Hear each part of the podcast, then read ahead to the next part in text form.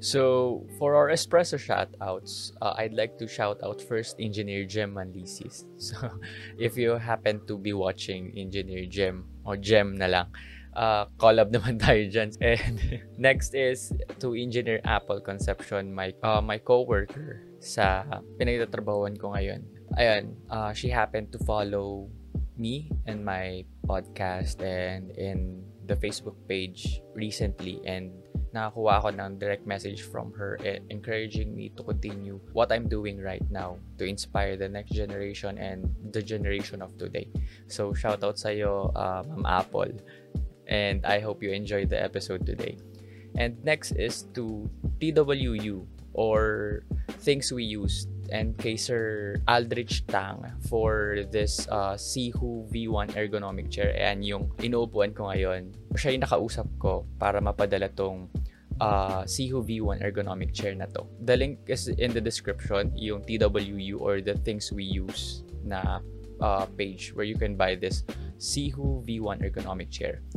And last but not the least, si Aaron Charles for this Audio Technica M40X, yung ginagamit ko ngayon na uh, earphones. Kung mapapansin nyo, hindi na yung red na HyperX yung gamit ko na earphones.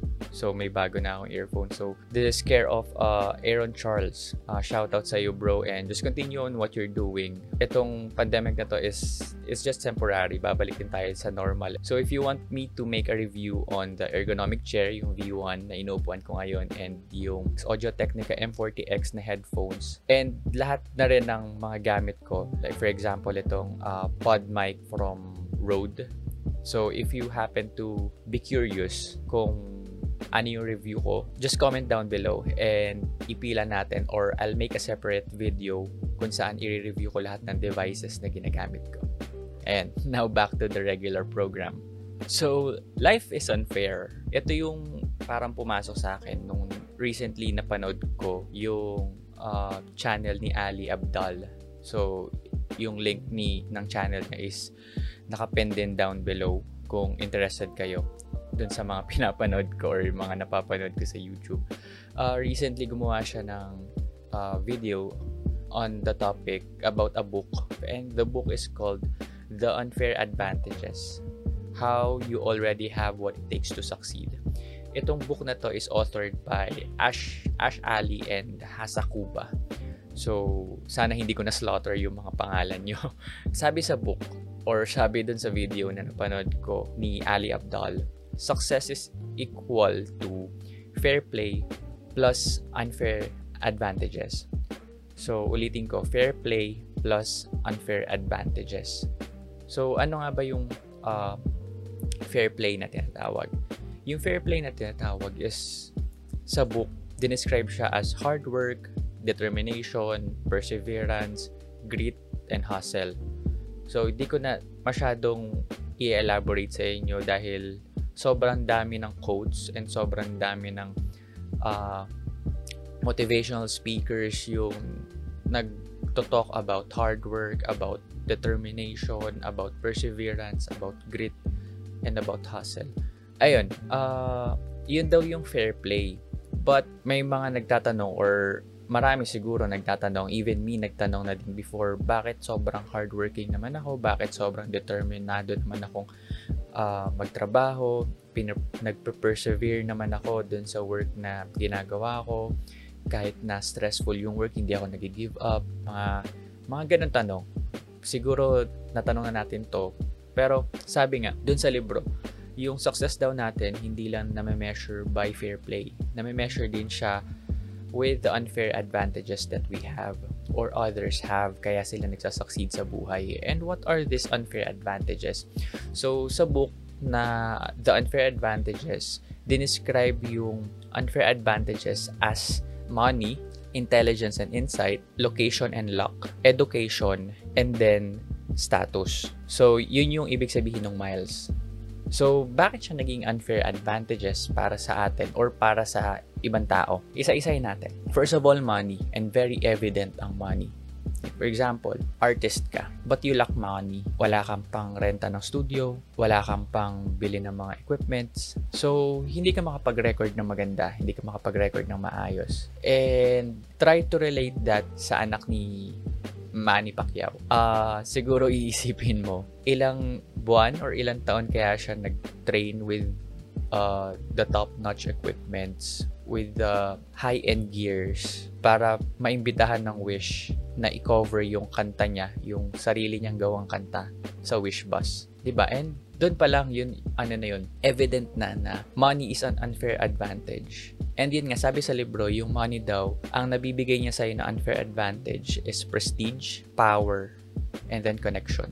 Next is intelligence plus insight. Marami sa atin, or marami yung kakilala before, na sobrang talino and sobrang ganda ng insight sa buhay. High school, nung high school, syempre, ma-expose ka dun sa mga classmates mong nilalaban sa quiz bee, mga classmates mo nilalaban lagi sa poster making, nilalaban sa kung ano ang contest, and merong ano, merong edge yung ganun yung yung pagkakaroon ng intelligence and insights hindi dahil uh, mas marami silang alam or hindi dahil mas maganda yung outlook nila sa buhay. Yung intelligence plus plus insight ang nabibigay nitong unfair advantage para sa ating normal people or para sa ating mga mga normal na mamamayan is hindi tayo nakakakuha ng scholarship grants and hindi rin tayo nakakakuha ng opportunity sa schools.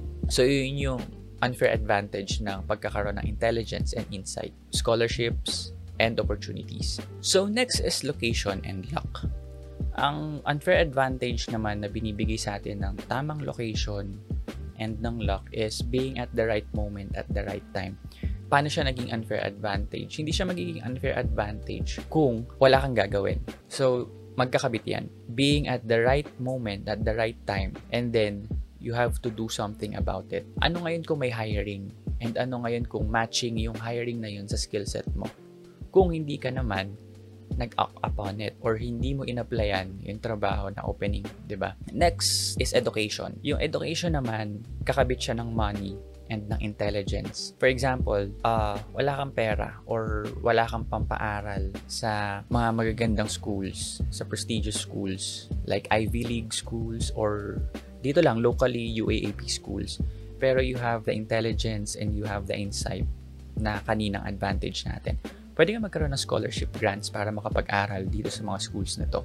Like, scholarship grants sa UP, scholarship grants sa Ateneo, sa Lasal, or whatever university na gusto mo mag-aral.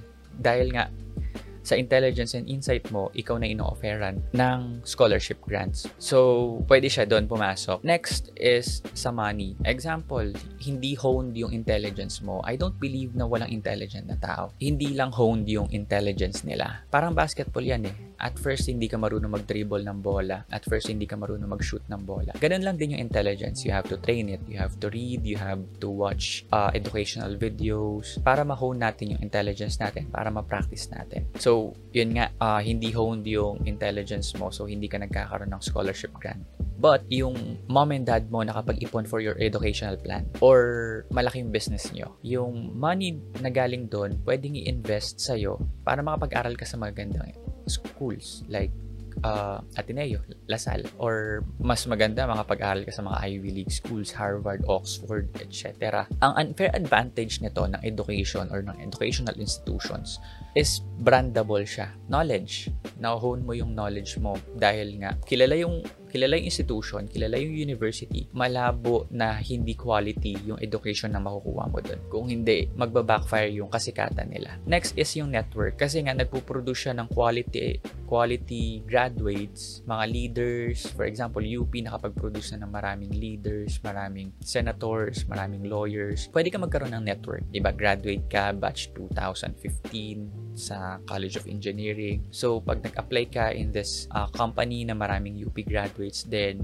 na previous batch, pwedeng kakilala ka nila. Pwedeng kilala mo sila. And pwedeng maging leverage mo yon para mas magkaroon ka ng edge para matanggap dun sa company na ina-applyan mo. And last is yung status. Sa status naman, yun lang yung kung paano mo dinadala yung sarili mo. Ang unfair advantage niya is uh, esteem, charisma, and self-confidence. So, pag kaya mo dalhin yung sarili mo, kaya mong ibenta yung skill set mo, kaya mong ibenta yung sarili mo sa ina-apply mong company, kaya mong ibenta yung skills mo para sa project, para sa big breaks, para sa kung ano mang endeavors na gusto mong tahakin sa buhay. Ay lang basically yung ano eh, yung status. It's self-esteem kung gaano mo kakakilala yung sarili mo and kung paano mo siya kayang ibenta in a good way na hindi ka mag hindi ka magmumukhang mayabang in front of other people.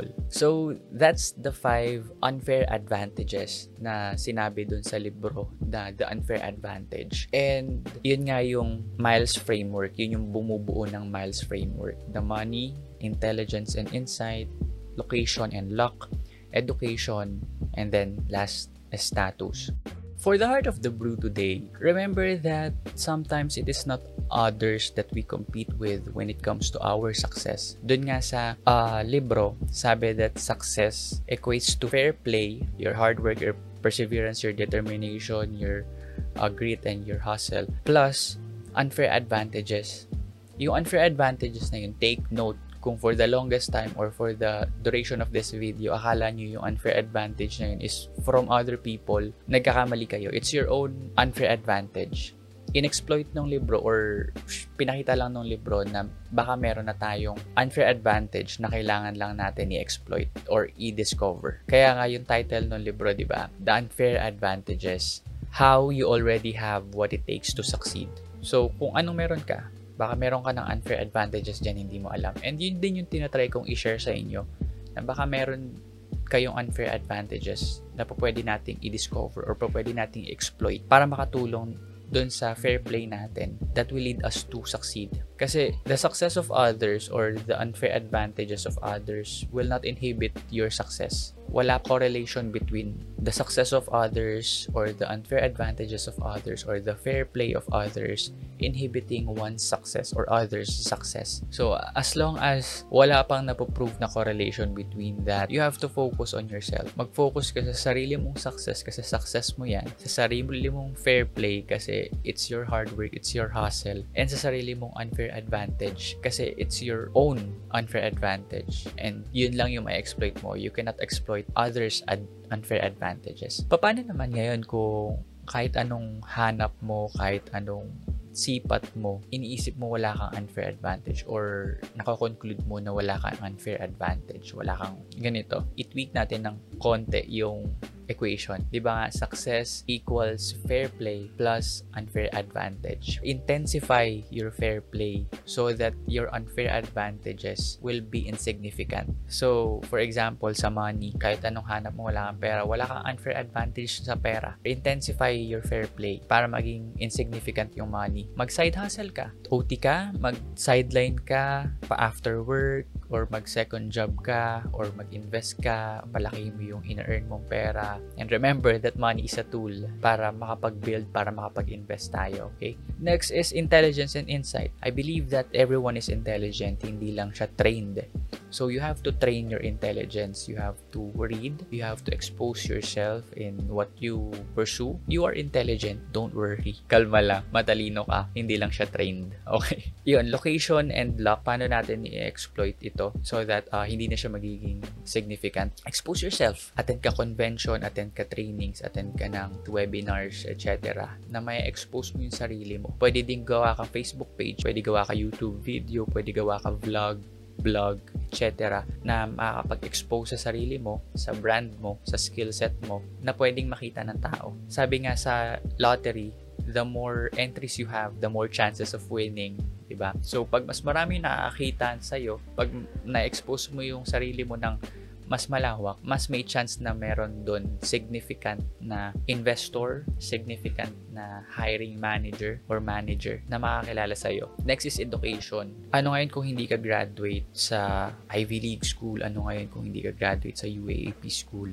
Um, ngayon kasi very, very forgiving na yung mga companies when it comes to hiring. Ang tinitignan na, na ng mga hiring managers sa mga empleyado nila is yung fair play. yung kung hardworking ba, perseverant ba, uh, determined ba, may grit ba, nag-hustle ba sa work, and kung yung goal ng tao is in line sa goal ng company or ng organization. Yun madalas yung tinitignan na ng mga hiring managers ngayon. Eh. And hindi na sila tumitingin specifically sa kung saan ka nagtapos na school. Pero kung sa tingin mo unfair advantage pa din yon go for further studies. Mag-aral ka ng master's dun sa school na gusto mo na. And kung wala kang pang-aral or hindi ka makakuha ng scholarship grant, hassle lang uli. Ako hindi ako scholar sa master's degree ko ngayon, kaya I have to work para makapag-ipon ako para makapagbayad ako tuition fee.